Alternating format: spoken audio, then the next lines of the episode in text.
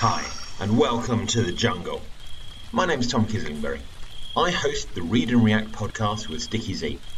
It's all about defensive players. We know it seems like a scary world with all the savage beasts, and dark corners, and mysterious ruins. So we want to help you through it. We fight through the linebacker lemurs, and the nose tackle nasties, and the cornerback creepers, so you don't have to. I D P is all about getting an edge, and we will give it to you. Now, Sticky, pass me that machete.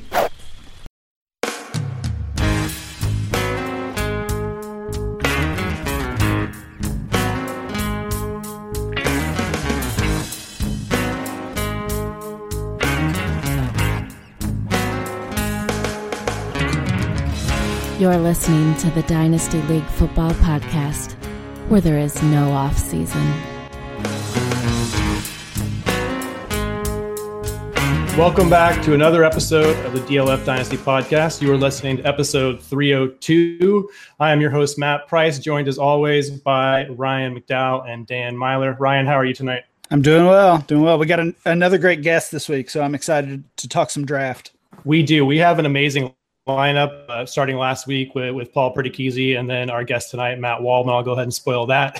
and, and then next week, uh, we hope to have Elliot Christon. So that's a pretty good set of guests going into the draft. But Dan, uh, before we get into to Waldman stuff, how are you doing, man? Good. I'm, like you said, cl- getting closer and closer to the draft and digging more and more into these players and trying to translate their talents on the field to our dynasty game. It just gets more and more fun the closer and closer we get to the draft. And that means we're that much closer to drafting these guys on our team. So can't wait. Yep. Just ten days as of this recording, right? ten days. I think we're out now. And uh, Matt Waldman, how are you doing, buddy? I know you've got, uh, I know you're probably ready for the draft, and I bet you're ready, really ready to start writing that post-draft R S P, huh? Yeah, as a matter of fact, I am. But it's been a nice little break, you know, thus yeah. far. Just getting a chance to do some podcasts and sleep a little bit and um, read some books that have nothing to do with football. And so it's been kind of a fun little little mix. I've just read a compilation of The Wire by Bleacher Report's Jonathan Abrams. Um, that was kind of an oral history of the show because I was always a big fan of that show. Oh, so yeah. I finished that today because my buddy Gene Bram will send it to me on Friday, and it's done. That was like that was a fun read. So it was. Good time. Yeah, I heard. I heard you talk. You, you and you and Bloom talking about that on the last uh, episode of On the Couch, I believe, right? Yeah, yeah. yeah so that was, it, a, that was fun. Yeah, it's a good show, and my and it's kind of fun because it, my my wife's from. She's not from Baltimore, but um, her dad's her dad's from Baltimore or lives in Baltimore, and he was a former um, Baltimore police um, detective in Vice. He was an undercover Vice detective for a number of years, so he could attest that that show was for real. Well, well, that's it. We're gonna we're gonna cancel all the Dynasty content for tonight. This is going to yeah. be a The Wire podcast, for the right? No, uh, we are going to get into the rookies. That's of course why we have Matt here. He is, the, of course, the author of the the Dynasty Bible, really the the R S P. Please go check that out at matt waldman r s p dot com. And of course, if you're not already, follow Matt at Matt Waldman on Twitter. Before we get to the rookies, guys, uh, we had a couple of uh, news items this week. First off, Cam Meredith, uh, his offer sheet was not matched by the Chicago Bears, and he's going to be a New Orleans Saint next year. Matt, we'll go to you first here. How do you see this fit working out in New Orleans with him? Uh, you know, of course, uh, assuming that he's healthy. Yeah, and I think that's the big assumption with him is whether or not he's going to be healthy enough to go. He sounded like that he was a little non-committal about how soon it was going to be, but if he is healthy enough, you got to like the fact that he's got some of that after-catch ability. He seems to be pretty good in zones, and he's going to be a player that I think will get the opportunity to be with a great communicator in Drew Brees. Um, so he's going to be an excellent complement. He would be somewhat of a you know, an upgrade to what they've had in their receiving core if he can stay healthy enough. And if not, and he's only kind of a part-time player, you still get added depth. And Sean Payton and Breeze and company are are pretty adept at being able to use part-time players very, um, you, you know, very productively. So it may not be great for fantasy owners on the low end, but on the high end, it could wind up could wind up with a wide receiver too. Yeah, Dan, uh, does this kind of spell the end of of Willie Snead here in, in New Orleans, at least? You know, it, he didn't really do a lot last year coming after, off of uh, a couple of injuries. You know, we kind of expected more from him after that season he had in twenty sixteen. Uh, what do you think about that for this landing spot for Willie Snead and what uh, Cam, Cam Meredith does to him here? I kind of thought that was going to be the move that was going to come right right after the, the Bears declined to to match that offer, was that Snead might be released. But since that hasn't happened, and maybe still that's still coming down the pike, uh, I, I would I would say as dynasty owners, we we should uh, look at it as a, a big downturn for, for his potential or his upside, at least for for twenty eighteen, as long as he's with the Saints. Now, as Matt said, there, that's a big question mark, Cam Meredith's health, because we don't know much about him. Uh, he hasn't seen the field since that big injury a year ago, uh, but all all signs point to him being healthy and ready for training camp and, and ready for the season. So we'll see how that all shakes out. I, I know that it makes you makes you think twice about Ted Kent, Ted Ginn a little bit and his upside, and certainly about Willie Snead and, and what he can bring to the table, because there's just not enough snaps for all those guys to be on the field all the time and, and get enough targets. Ryan, I'm going to phrase it to you this way, because I haven't really seen – really any movement on the trade finder with him since that signing, which I thought maybe would have happened. Somebody would have been excited to either buy or sell him. Uh, what what are you doing with him in terms of the dynasty value, or buying, selling? What what would it take for you to move either direction? I think he's a buy for me. I'm I'm pretty excited about the move. We always get excited when these skill players go to the Saints or the Packers or the Patriots, these teams that have shown that they can take guys like Willie Snead and, and turn them into fantasy starters. So I'm surprised there hasn't been more buzz. I know it's only been a few days, but I, I would certainly be buying Meredith. It seems uh, that his price is, is around that early to mid second round range, if you're talking rookie picks, which I think is, uh, is certainly fair when you look at the rookies that are likely to go in that range. And as far as Willie Snead, yeah, I think this is, This is just another bad sign for him. The the lack of playing time was a, a huge one. And then he he's he's actually a restricted free agent right now. Got I think he had one visit and uh, no offers as far as as far as I'm aware of. I hate to say just just cut bait, but that's that's pretty much the point we're at. And and it seems like what that, that's what the Saints might be doing. Yeah, that was that was sad. I mean, I, I just he was he a couple of years ago, you know, he kind of reminded me of Lance Moore a little bit and what he did uh, a little bit longer ago back in the Saints. But it does seem like he is he's certainly dead right now in terms of his dynasty value. Uh, one other uh, big news item, of course, that happened just just yesterday or the day before, Dez Bryant was cut by the the Dallas Cowboys. They kind of did him a little bit dirty, cutting him here at the at the basically the tail end of free free agency, or free agency already being over, you know. So while we'll go back to you here, uh, where do you think Dez might, you know, I, I guess we don't know really where he's going to land. There's a handful of teams that that uh, uh, he might that are showing interest anyway. But where do you think might be the le- best landing spot for him? You know, it's a great question. And right now there seems to be a possibility that he might even resign with Dallas. It, it sounded like that there was some there okay. was some potential um, there, at least discussed, that it might happen. But you know, you really want to look at a, a team that is that has a – I think he'd want to work with a veteran quarterback.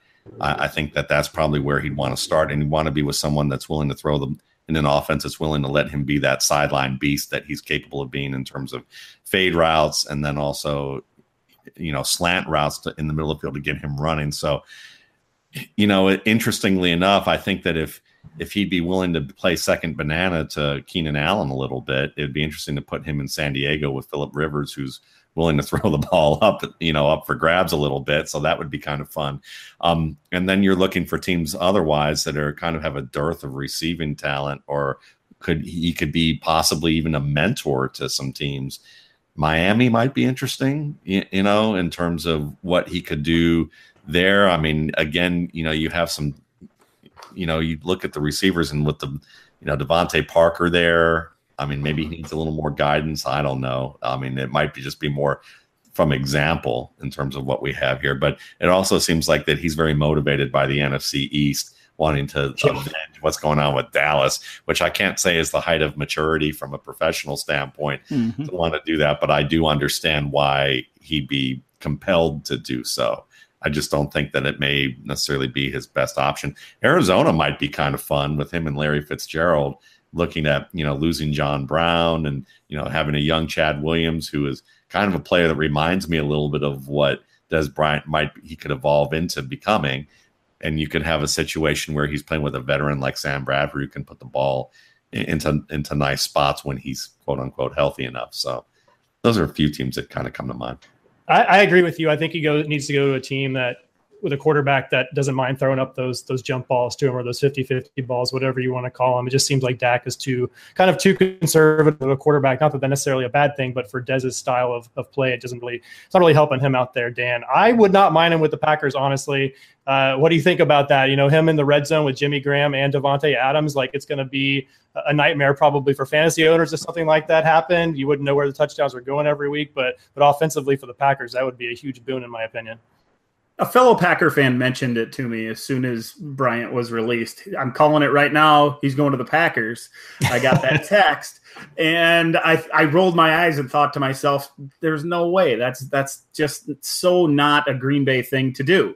Then the report by Schefter came out that there were the four four teams interested, and the Packers were listed, and I thought to myself, well, I guess it is a new general manager, and you never know, know what Gutekunst is is going to do uh, when when rebuilding this team. You know, Dez is a he's an interesting player. He's not the same player he was a few years ago when he was catching ninety balls and double digit touchdowns. He's never been really all that good at separation, and he's worse now than he was even even when he was probably below average. His his strengths are all in the red zone and, and in the end zone and those jump balls that you guys were talking about. And I agree with you, Matt, that he needs to find his way to to a team with a with a quarterback willing to make those throws. And and I don't know necessarily if Aaron Rodgers is that guy.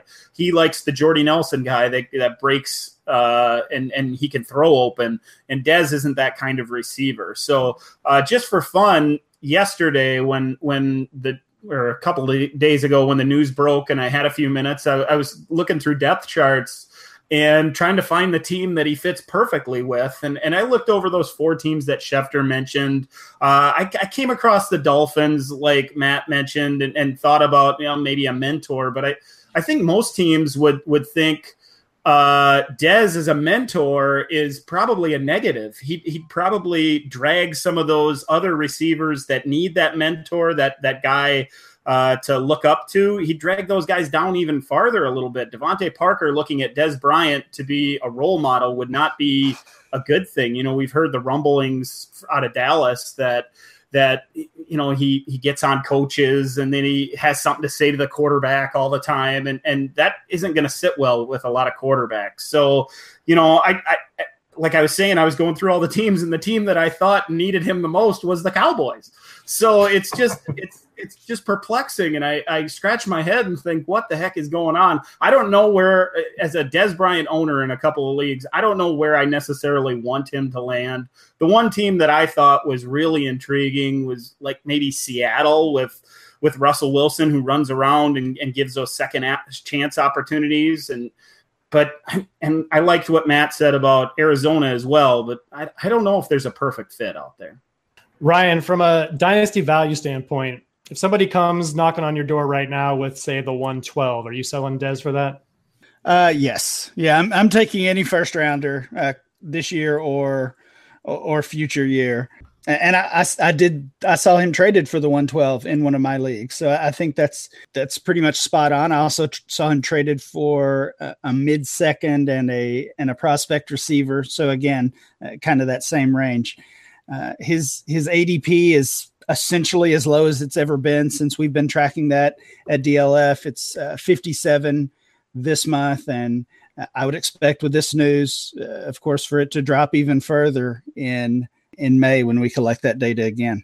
That's just crazy. I, Wasn't it like three or four years? Maybe it was four years ago when he was like the consensus one oh one.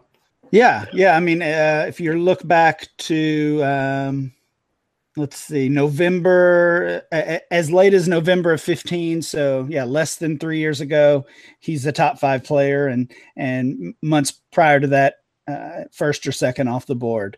Uh, and it's it it's been a quick drop for him in November. Just this past November, he was still a late second rounder, and a uh, huge drop just over the uh, handful of months since then. I really think that right now isn't isn't a great time to to sell though. I, you know, if you're getting offers for sure, of a late sure. first, um, maybe maybe accept that. Uh, I I think Dez is one of those guys. He all those reports of what he was saying walking out of the building and, and things like that, that that points to a motivated guy. He's only twenty-nine years old. He's still an athlete, even though he's slipped a bit. he, he I wouldn't be surprised if he has a big twenty eighteen just to spite Dallas, and dynasty owners can take advantage of that. So I, I don't know if today necessarily is the best time to sell. Obviously there's going to be spikes in his value uh, soon, most likely, unless he ended up in, in just a horrible landing spot.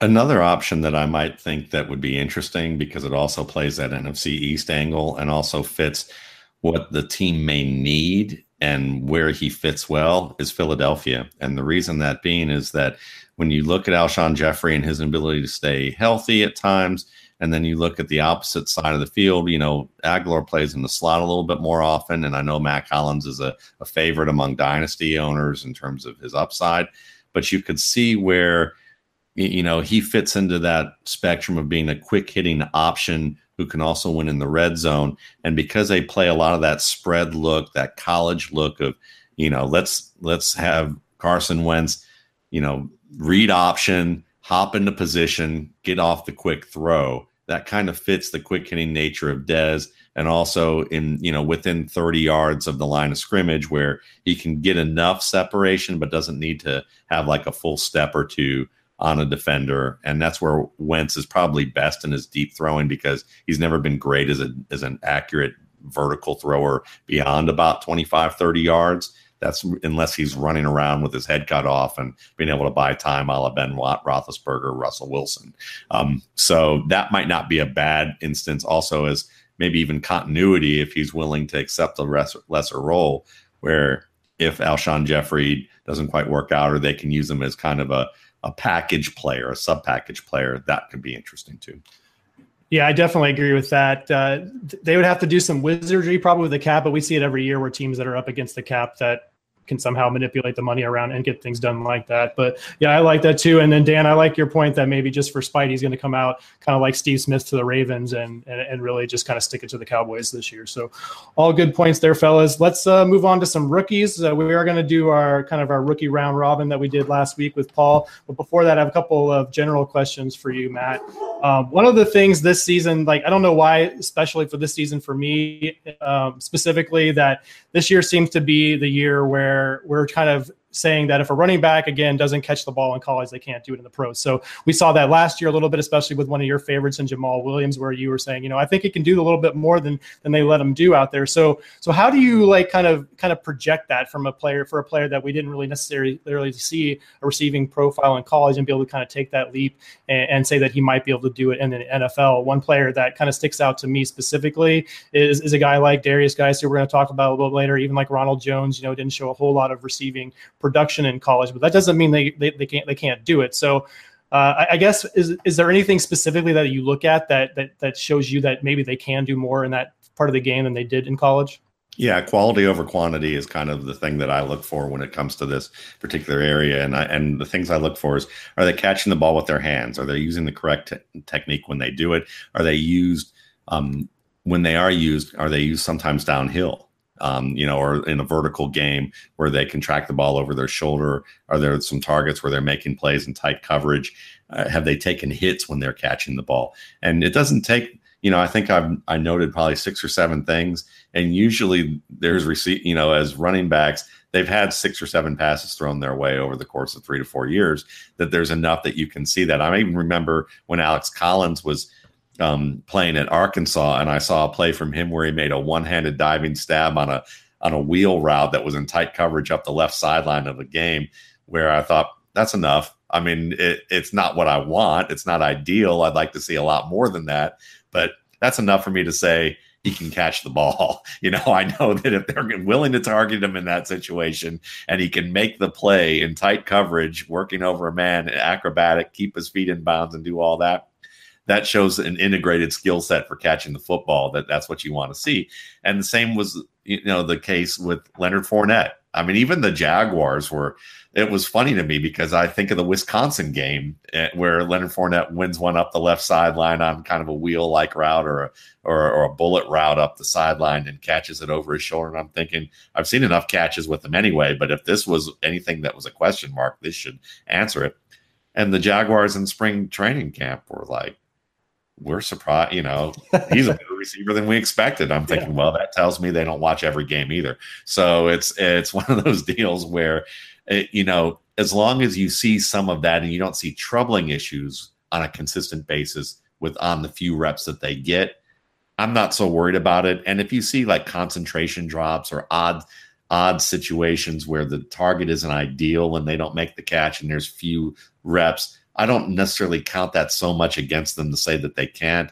I just may say that it's a little bit of an awkwardness because they're not used as much. And and so I tend to keep an open mind in that area. But if there's some work and it's good work, that's enough.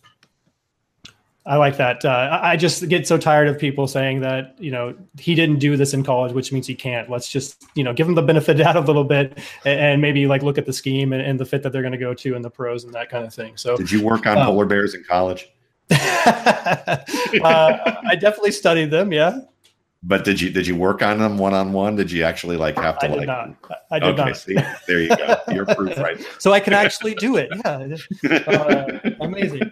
Um, One more question before we get into more specific players here uh, that, that we want to ask you about, Matt. You know, other than Saquon Barkley, and, and, and, you know, feel free to not include him if you like, are there any players specifically that kind of stick out? It doesn't really matter where they go, whether it's a scheme fit or a culture of a team. You think they're going to probably have success no matter where they end up? Yeah, I'm going to say Josh Rosen, even though that's very polarizing for a lot of people um, because they think of the whole cultural element and cultural fit. But I think he's a strong enough personality that basically he's going to run other people out of there if they're not um, who are kind of above him, who who might have had any misgivings. Because from what I've seen over the years of him as a college player, he's been one of those guys that's been able to ask the right questions. And he, he, at first, he didn't always do that, but now he's gotten to the point where it's like he's gonna he's gonna do what Tom Brady, Aaron Rodgers, Drew Brees do, which is basically say, "Look, I want to win. We're here to win, right?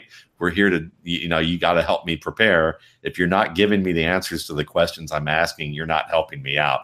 What professional is going to be able to respond to that, you know, in the fashion if you've got a player who's demanding more information and demanding the, the right kind of information?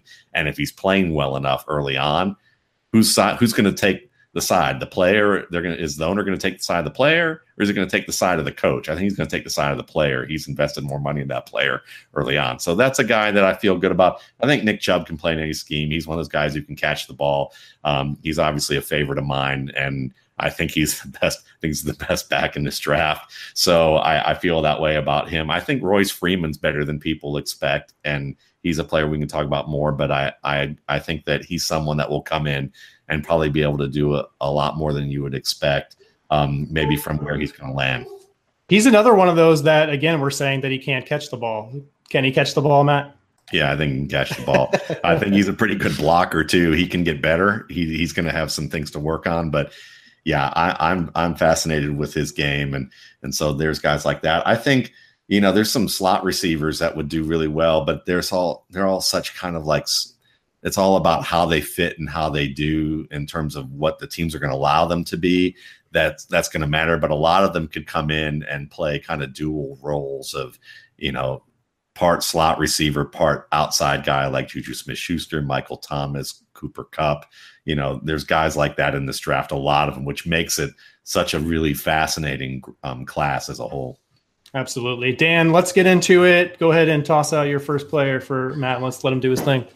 Well, Matt, I love to hear you talk about quarterbacks. And, and the guy I want to ask you about first today is Sam Darnold. And it's not necessarily because I'm I'm really high on Darnold. It's more actually because I hear about all these people that are so high on him and feel like he's that lock to be the top pick in the draft or one of the top picks in the draft. And every time I watch him, I see all those things that people talk about, the big arm and the accuracy and the willingness to go through progressions and, and make the tough throws. But I you also see those mistakes and those head-scratching decisions, the the trying to fit it in in a window, the gunslinger mentality, and and throwing back-to-back interceptions uh, on back-to-back drives, and, you know, all those things add up to to me feeling like Darnold is being projected so highly because these executives and, and these guys that are way smarter than me see way out into the future as as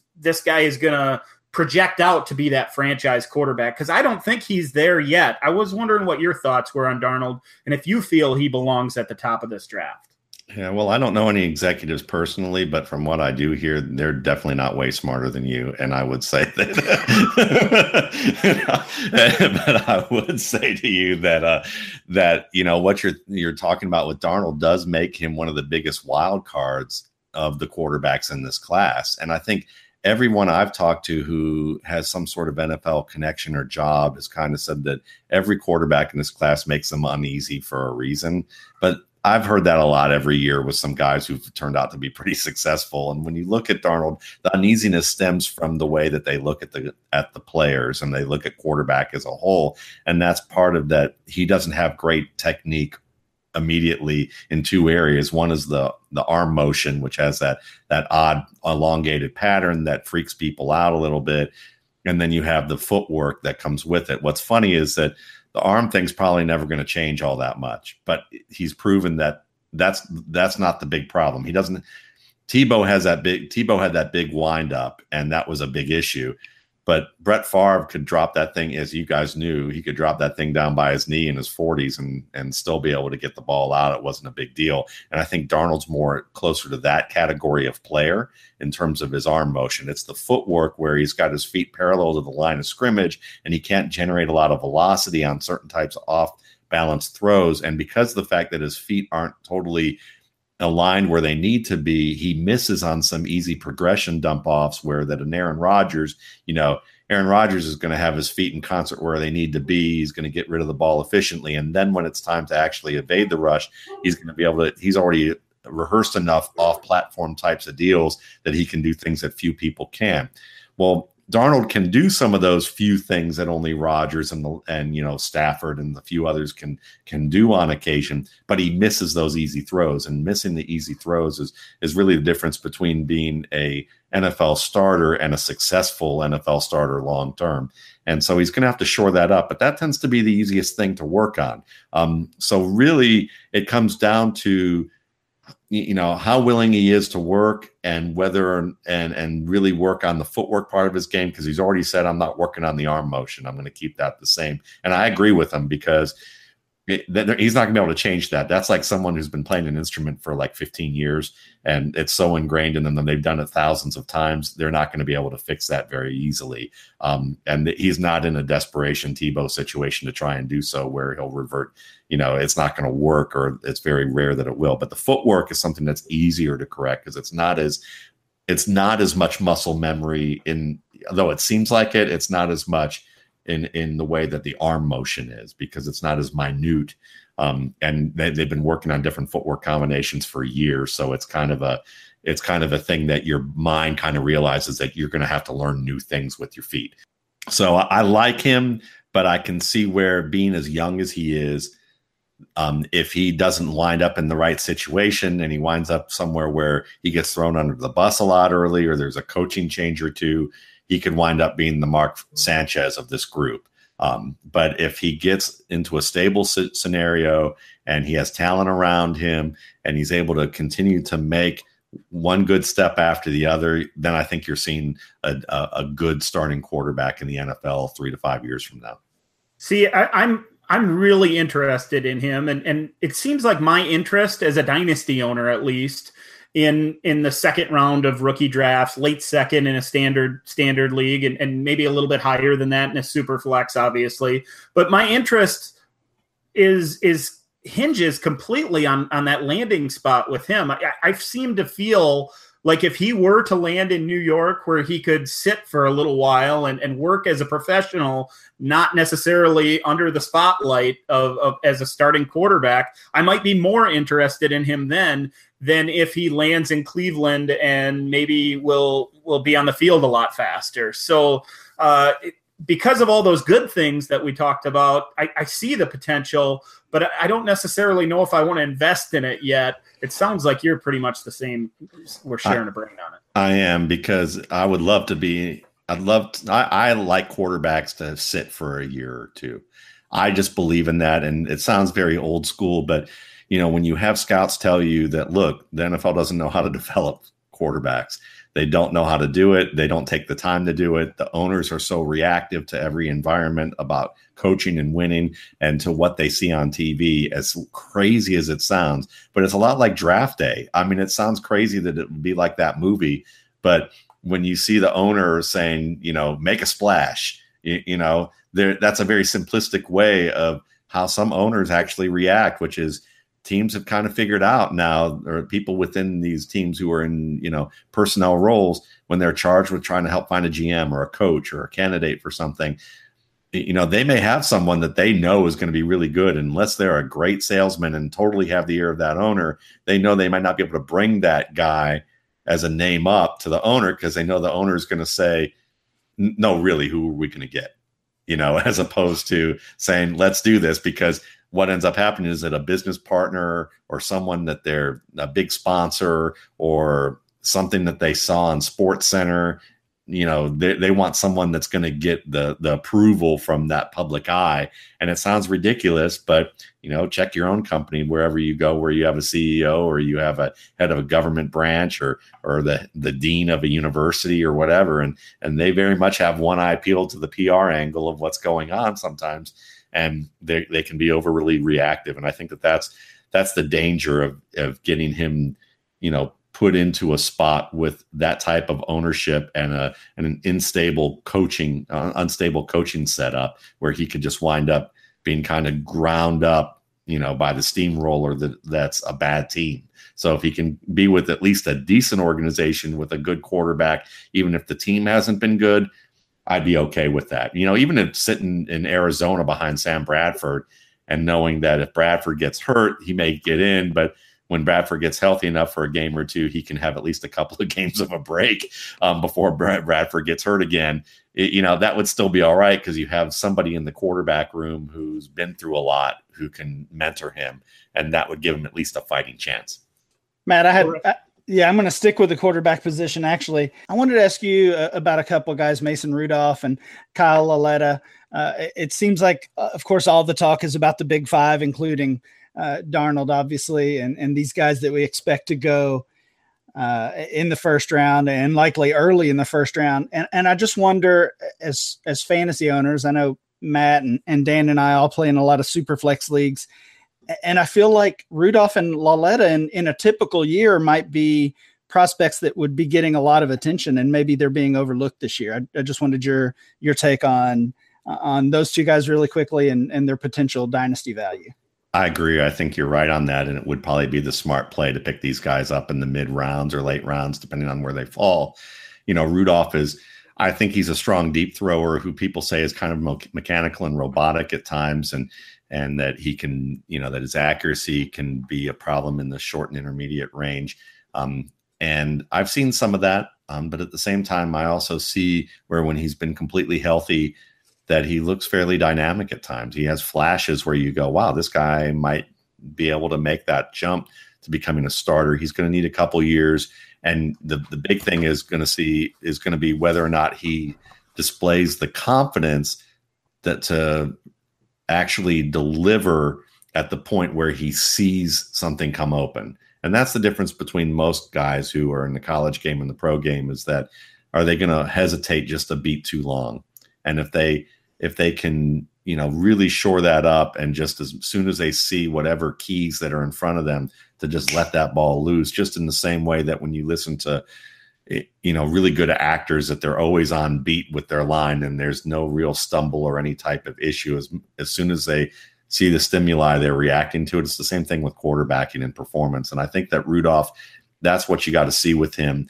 But he's got the big arm, the big body, so he's probably going to get drafted early enough by the old school N F L think that will give him that opportunity. Kyle Lauletta, I think, isn't that far behind, if not, you know, maybe even a slightly better prospect in some ways. And even though he's a smaller school prospect, I love what he does in a, you know, three-step, five-step, seven-step drop game. He's very good in the play-action game. And I love his quiet feet, which is just his ability to maneuver the pocket with, you know, economy to move just as he's as necessary, not in the way that I explain things, which is the opposite of that, but to be, you know, to be able to do that and deliver the ball, you know, accurately after that movement. And I think that that's something that's a tough to teach skill. And I would not be surprised if he winds up being one of the bigger risers in this quarterback class after after the N F L draft, because I've heard that he might get, you know, picked earlier, maybe in the first or second round is kind of a dark horse, you know, selection. So I like both those guys. I like Lauletta a little bit more because I think he'll get a little more time, but we'll find out after the draft. If he ends up a first round pick, everyone's going to be talking about him. Yeah, both of those guys seem, you know, likely for someone to trade up towards that, you know, thirty-second, thirty-first pick just to be able to get that fifth year option with them. Um, so I like that. Uh, but I think that most of our listeners probably don't play in super flex leagues. Shame on you guys. Uh, so, so let's jump off of the quarterback position because they, they might uh, be a little bored right now. Let's go up to the top. Everybody wants to talk about Barkley. Everybody wants to talk about Chubb. Let's talk about Darius Guice, because this is a guy that – if you haven't read his story about why he has such a chip on the shoulder with his play, way he plays, please go do that. This guy is, a, I think, is a really incredible individual, both on and off the field. Matt, uh, again, he gets that stigma, you know, and I think it's the same thing that happened to Fournette last year, that, oh, he just doesn't catch the ball, right? So this is one of my favorite players in this entire draft. You have him at running back three. So just kind of wax poetic a little bit here about Darius Guice and, and where you see him going in the N F L draft maybe, or where you see like a perfect fit for him. Yeah, I mean, I think he's a smart, physical, and versatile runner, and he's someone that I I know I hear a lot of the Marshawn Lynch comparisons. I kind of see him more as a Frank Gore guy, and that's where I agree with um, Daniel Jeremiah, because he hits a crease hard. He's got good pad level. You know, he comes out the other side with a really good lean, and you see that kind of combative skill when he gets the ball and he gets wrapped up. And when you talk about, you know, his ability in terms of zone or man, he runs he runs a lot of gap style plays, um, you know, a lot of I S O looks where you have the fullback lead, um, but also he can run the zone play, which is good. So he understands how to press blocks. He can do it a little bit better than what he does right now, but that's something that he's gonna he's gonna improve upon. It's it's not an issue where he has, you know, major flaws with his maturity or anything like that when it comes to, you know, running the ball. And then when you talk about, you know, as a receiver, I mean, he adjusts his body easily to the target. I think he sets up screens really well. Um, and I think that he can catch the ball. From what I've seen, he's been able to do it with a defender trailing him pretty tight. So that's enough. That's the quality over quantity type of thing with him. And I, I think that because of the fact that he's been w- the competitive nature, this is more narrative, but I think it's important. You talked about who he is with a chip on his shoulder. Any player who says, look, I'm going to L S U, even though Leonard Fournette's there and he's like the biggest sensation in college football right now, I'm still going because I'm going to learn from him. I'm going to compete with him. I'd learned this in college, in high school football, to that, you know, the guy ahead of me, I learned so much, you know, working behind him so that when it was my time, I was ready. The fact that he actively said, I'm going here because the best is here, or that one of the best is here, that tells you it doesn't matter who he gets drafted behind. His confidence is not going to be an issue. And confidence is such a big deal in the N F L when it comes to a performance profession. If you've ever performed in any level on a stage, got up in front to speak in front of people, whether it's a training in a corporate environment or whether you were a musician or an actor, man, you know, there's a big difference between you're practicing what you're doing and actually doing it in front of an audience and being hyper aware of that audience.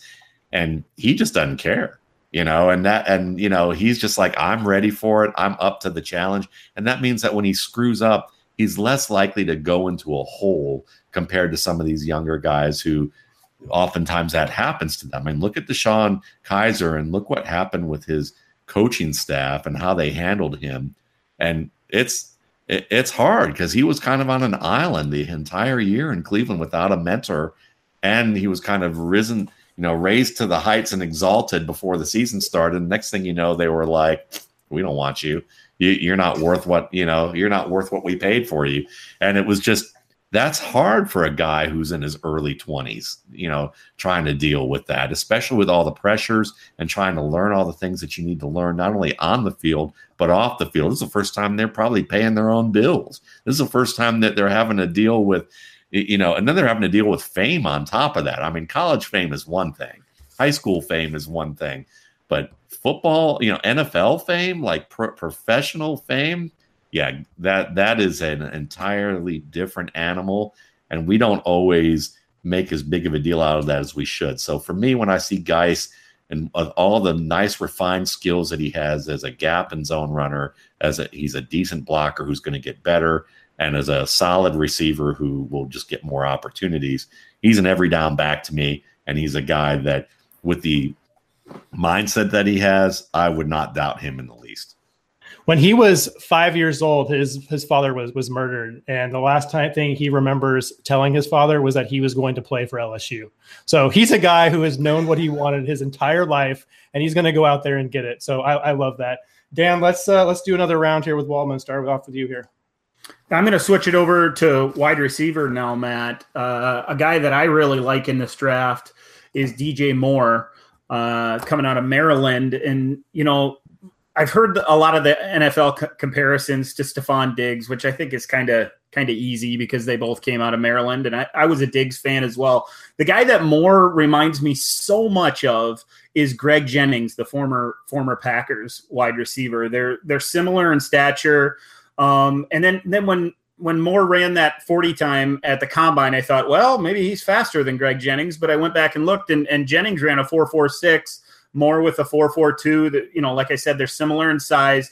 They're both good uh, intermediate and short route runners. That neither one of them were, or at least in college especially, were especially good vertically. Um, both both good at the crosses and the slants and, and the dig routes. Um, not necessarily those vertical routes or those post patterns. Um, what are your thoughts on D J Moore and his upside going into the N F L? I, th- I think he has to land in the right landing spot, of course.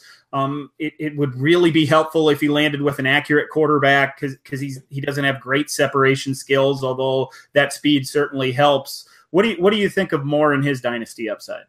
Oh, I think it's very strong, and he's he's tied for second on my board at that position, and I think he could have as much upside as any um, wide receiver in this class. I like the Greg Jennings comparison. I like Jennings coming out of school, and the player that I compared recently to Greg Jennings was Chris Godwin, the Penn State wide receiver from Tampa, and I actually compared more to Chris Godwin, um, you know, in this particular in the R S P. And what I love about him is that route running. That's the hard part. When you can drop your weight already as a as a wide receiver and run those hard breaks and do it as smoothly as he does, to be that technically sound already on the, on the more difficult routes. I'm not so worried about the post patterns and the deeper routes and the fade routes because some of that's about earning position. Some of that's also about having a quarterback who's accurate and, and having someone that who's going to trust to throw those deep balls. And he hasn't, I don't think he's really experienced that in the college level at this stage of having a quarterback who's going to be like, here, I'm putting it on you. And you, it's your job to get into that position to do so. And the fade route for him has been the difficult one because he's got the athletic skill to, to execute it, but he doesn't really understand the footwork to really get into position and win against tight man coverage. And he was oftentimes just leaning on, let me see if I can chop and d- duck my shoulder and get outside a guy, as opposed to using a variety of footwork and handwork moves. So that, and I think he's a more rugged runner than any of the guys that we just mentioned. Like I think Godwin's a pretty rugged guy and he bounces off contact pretty well, but to watch D J Moore on some jet sweeps and see defensive ends and outside linebacker types, you know, hit him in the legs and and hit him, you know, in the waist and him just bounce off that. He's a really good runner. I mean, both in terms of power and balance, as well as his ability to make people miss and set them up in the open field. So he's a player that when I look at his game, I think he has potential. He's going to be a slot receiver, re- you know, pretty easily early on, I think. But I think he could develop into that outside threat and be someone that you suddenly rely on more often as, you know, maybe not a wide receiver one, but pretty darn close. And if he's in an offense with a strong quarterback, a productive quarterback, he could wind up being a top fifteen fantasy prospect at that position in any given year, kind of the way Marvin Jones is or the way Golden Tate has been or Jarvis Landry. Though they're all different players from D J Moore, just talking about role and how he can be versatile enough to do that. Matt, it seems like every year uh, at this time of year, there there seems to be a player that maybe we should have known about throughout their college career, but but uh, fantasy owners just start learning about them at this point. Uh, for me, that's Nyheim Hines, running back from N C State, and uh, I've seen lots of comparisons, you know, calling him the next Street Cohen or or something like that, and and uh, I know dynasty owners are certainly chasing those pass catching backs after seeing the impact Cohen had in, in limited opportunity, and and obviously guys like uh, Alvin Kamara and, and, and other players who are making an impact in that facet of the game. Uh, what are your thoughts on Hines?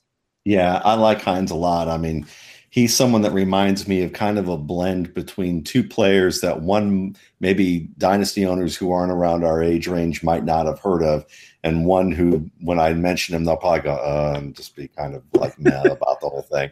And that's, you know, the first guy that they'll be mad on is Ronnie Hillman. You know, when you think of Ronnie Hillman, people are like, oh, all that promise with Denver, and he couldn't maintain the weight enough, and he was fumbling the ball left and right, whatever. But he was exciting because he certainly knew how to run between the tackles. He had sudden quickness.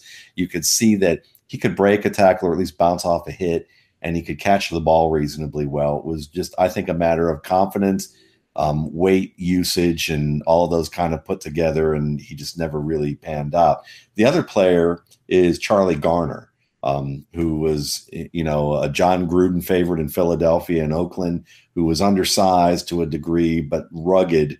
And I and I see a lot of rugged balance from Hines, who bounces off contact, especially kind of those indirect hits that are difficult to maintain balance with. And he does it near or at the line of scrimmage a lot. Um, so I know that he's more of a momentum power player, which is which is fine. You know, if he can get through a crease and get that speed going, he understands how to have his pads low, and he can, you know, push. He can push defenders for a good bit of time. You know, so I like that about his skill. You know, that he's sudden, that he's decent around physical play. Um, it was interesting to me on film, though, because you see his forty time and you're seeing, oh, he's a four three, second eight forty.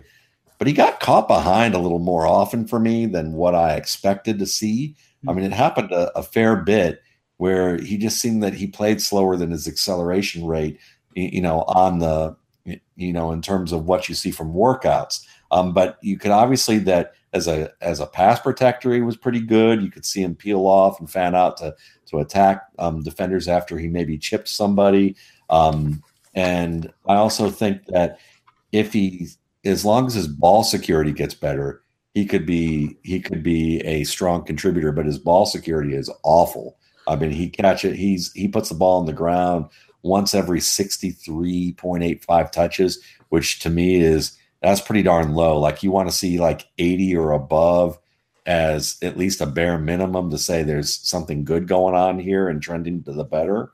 But this is this is low on a level where you say he's really got to work on this. And if I were a, you know, if I were in training camp and a defender, and I, you know, I would probably be going, let me look at the fumble rates of some of these running backs in this class, and you know, and let me get a chance to get it on the ball, um, and just like. Punch that ball loose, um, you know, and make a name for myself here. So Hines is Hines is an interesting guy, but I think there's other scat backs in this class that I would probably be targeting a little bit more. He reminds me also of Chris Thompson a bit, where it's going to be usage in a way where um, it might take him a few years to find that landing spot and to find that usage pattern. Matt, uh, let's talk about a guy, a little guys, a little bit deeper. Chris Warren. I don't really hear anybody else talking about this guy. And, and in fact, I went to the D L F rankings, and uh, the only person that even has him ranked here is our Dan, is our Dan Meylor here talking with us today. He has him at the forty-seventh overall rookie. You have him just barely missing your top ten in the in the position in this class. So talk a little bit about Warren here. I know you said that he was probably your most difficult evaluation in this class. So so talk to us a little bit about him. Yeah, because when you look at Chris Warren heading into this year, the running back coach for Houston, for the for Texas came from Ohio State, and he coached Ezekiel Elliott. And while a lot of this is probably a, you know, more of a hype piece summer thing for um, the Texas Longhorns, you also have to realize that, you know, he did say, I think Chris Warren could be one of the best I've ever coached if we're able to get, you know, teach some of the concepts that we need to get him to learn, and, you know, just shore up some things so that we can really refine his game. And when you look at him at six two, two fifty, the, the confusing part about his game is, is he fast or is he quick? And at first, you looked at his combine times and you saw quickness. But if you were looking at his film before that time, you thought maybe he, he was more of a build-up speed back more than he was an, an unbelievably quick guy. Then you go look at his pro day and you see that he, instead of running that four seven or whatever he ran at the combine, he ran a four five four. And then you're further confused as to really how his game all kind of fits together physically. Um, but when I watch him on tape, I think he has enough initial burst to get through the crease in the N F L. And maybe on some design plays outside, he's capable of being able to execute those. Um, the thing that you don't see necessarily is the suddenness with change of direction. And that's very important for a lot of types of runs, especially zone runs. Um, so when I look at that scenario, it, it's, a, it's kind of more like he might have to be a really good fit somewhere because he may not be quick enough to do what, say, LeGarrette Blount could do, which is to be able to make those hard jump cuts and bounce things outside or find that secondary crease at the line of scrimmage and really press and cut back. But at the same time, I see him on film and I see moments where he's able to drop his weight and make a cut, but he wasn't fast enough out of those cuts. But then you look at his combine again and see his three cone drill, and it's an unbelievable time. And I'm talking unbelievable not only for like, you know, a two hundred fifty pound back, but for any size back, when you see a guy like him run a six point nine eight three cone and have a four point one eight, you know, twenty shuttle, you're talking about great acceleration and great um, change of direction. So is it an issue of him being able to read the field a little bit better? Is it an issue of him being able to make better cuts and get more technically sound and take advantage of his raw athletic ability? Or is it that he just tested better and he's always just going to test better than how he plays? And that's what makes him a difficult option. But he's a smart runner to me when I watch him on gap plays or lead blocking plays, um, because when he gets into that second level, he understands how to use his size to win. He's a decent blocker. He's a good receiver. They moved him to tight end. So we'll see if a team is willing to try him at running back first and really give him like a year before they give him that, oh, let's move you to tight end and maybe we'll hear about you in two to three years later. Um, but in terms of just raw talent right now, where he's at, I, I think he's one of the most intriguing running back options in this class, because if he proves that he can play to his quickness on tape, I don't care that he ran a four six nine at the combine. What I care is that four one eight and that six point nine eight in the twenty and three cone. And the fact that he is powerful, and you put all that together and you wind up with a player who could be a thousand yard back in the N F L. Yeah. Big, big backs like that, that have such quick feet like he does, and definitely intrigue me going forward. So it's going to be fun seeing where he goes in the draft in just ten days, guys. Um, well, since it is, uh, you know, so close to the draft, we might as well go ahead and do our two round mock here starting now, give Matt a little bit of a break from, from uh, just talking about players. So, and we're going to start it off with you actually, Matt Waldman. We're going to give you uh, the, the easy pick here at the one oh one, uh, and we'll do a full twelve. Like we're doing a twelve team draft, um, non-snaking. P P R? P P R. P P R.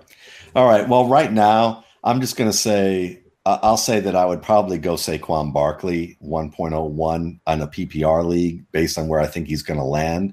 Um, but it, I would give Nick Chubb some some serious thought, um, or a serious thought of trading down to possibly get him.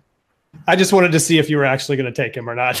I've taken him in most, but it's it's kind of fun. It's so close. Yeah. It's so close. So I would say that most likely, most likely, I would probably trade down so that I could get, I could probably get Chubb. Um, but at, you know, in some drafts, I'd go, why not? It'd be fun. And you to could get the haul. You get a haul for that too. You could definitely yeah. get a haul doing that for sure. Uh, Dan, you drew the second pick. Uh, I think the second pick is pretty easy one for, for all the reasons that Matt uh, talked about earlier with with Guice. Uh, I, th- I think he's not as landing spot dependent as some of the other running backs that would maybe be considered around here. Uh, I feel really good about him in almost any offense, and, and feel like he can make a Fournette-like impact as a rookie right away. So Guice w- is an easy second pick for me before the teardrop. Ryan, you're up at the one oh three. All right, I'm gonna I'm gonna take uh, Matt's guy. I'll take Nick Chubb at three. I was hoping he might fall to four, but I will take his teammate at Sony Michel here at one point four. And back to you, Waldman. Yeah, and at this point, I think that it becomes probably – I probably will take Kerryon Johnson because I like him, and I and I think that he's a little bit better than people realize, and I'm excited to see where he lands. Hmm, that's an interesting one to me. Last week he went twelfth in our mock, so so he moves up a little bit. Uh, I'm going to go with this guy that I took at five last week, and that's Calvin Ridley. I still feel he, he's the number one wide receiver, and uh, probably makes makes Ryan's pick pretty easy next up. Uh, I don't I don't know what you're thinking. uh, I'm going to take uh, I'm going to take a wide receiver as well. My wide receiver one. D J Moore. That was that, that seemed like the obvious choice for you there, Ryan, for sure. Okay, I, I uh, thought he was thinking of another player. uh, I'm gonna I'm gonna take the one that I think Dan was probably thinking you're taking, Rashad Penny. I am concerned about that. Elliot Chris called him the worst pass blocker on tape that he's ever seen in his life. So uh, I don't I don't know necessarily if that's the, that's the case that he is the worst. He might be the worst in this class. Um, but hopefully they figure out a way to use him there. I just love that. The production he has, obviously, the size, everything. So I'll take Rashard Penny here at the one oh eight. Yeah, and to me, it's just like I look at this running back class, and it's, I'm biased because I think it's the best one I've ever scouted. So I'm just going to load up at this point and decide, you know, for me, it's going to be between a couple of guys. And I just like I just like Royce Freeman, and I, and I, and I know that I might be able to get him a little bit later. Um, but he's a guy that I wouldn't want to miss on. I feel like that he's he, he's a he's one of those guys that we're going to look at and go, wow, he should have been up there with the top five. Mm, that makes it difficult for me. I was hoping you'd take one of the two players I was considering here at ten and, and to make it easy on me, but you didn't. Uh, so I'm going to go back to uh, – no, I'm going to go back to running back, and I'll take Ronald Jones here. I know the there's a lot of question marks surrounding him. Uh, was considering a wide receiver here as well, but but I'm still high on Jones, and, and I like what I see seen on tape more than what I saw at the Combine and, and some of the things that have come out since then. So uh, I'll settle in with Jones at ten here and, and feel like his drop from being considered the third or fourth or fifth best player in this draft now down to ten is a value. And if, if you're a good team holding a pick in the later part of the first round, you got to feel pretty good about, about getting a guy like Jones. Matt, I don't know about you, but uh, my wide receiver rank and, and my wide receiver draft board, if you want to call it that, is is really so fluid with this class. I think if I did this, yeah, yeah. if we did the same thing tomorrow or or even in fifteen minutes, I might take a different player here. But uh, this time at the eleventh spot, I'm going to take James Washington. I can't believe you did it to me again, Ryan. You knew it too, because you knew I didn't want Sutton. You knew I didn't want him. But I guess I guess I'll take him here at the one twelve. I'll go ahead and take Sutton. But I, I my heart was with James Washington at this pick. Uh, uh, I'll recap the I'll that, recap the first round. Go ahead, Ryan. That, I was just going to say that that may have factored into my pick a little bit. Of course it did. Uh, I'll recap the, the first round here real quick. Saquon Barkley, Darius Guice, Nick Chubb, Sony Michel, Kerryon Johnson at five, Calvin Ridley, D J Moore, uh, Rashard Penny, Royce Freeman, Ronald Jones, and then, of course, James Washington and Cortland Sutton to round out the first round. Matt Waldman started us off at two oh one. Yeah, two oh one. I think I'm looking at this, and I, I think I would do it because I just particularly I, I like this player, and I think that he's going to turn out to be everything that some people thought he was way early on, and I think that's um, Josh Rosen. I'll take Josh Rosen at two point oh one. So Rosen, uh, first quarterback off the board, that's – you keep surprising me, Matt. Uh, I, well, I, I have to play in leagues with McDowell, who's like, you know, so I have. I'm used to just like just come jumping up and reaching for players. So I, yeah, I try yeah, to make okay. bold moves. That's where I'm at. Uh, I, I would love to take one of one of Matt's guys just to, to make him angry, uh, but instead, or, or even.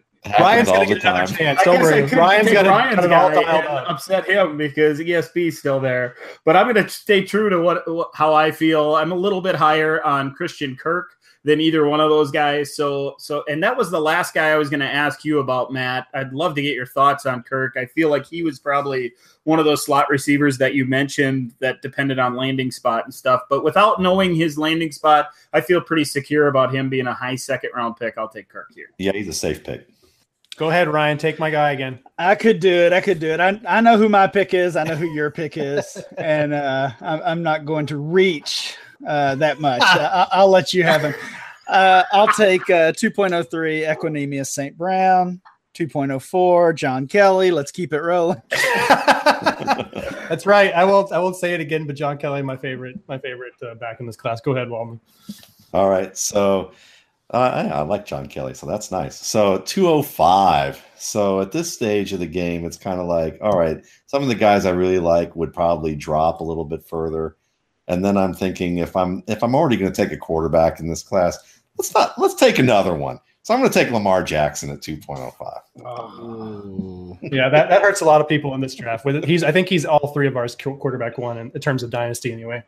Yeah, that God, really – you know, I think we talked last week about there there being a little bit of a tear break right in here and, and how you, you you feel good about the names that are getting called, and all of a sudden you don't feel quite as good about the names that are being called.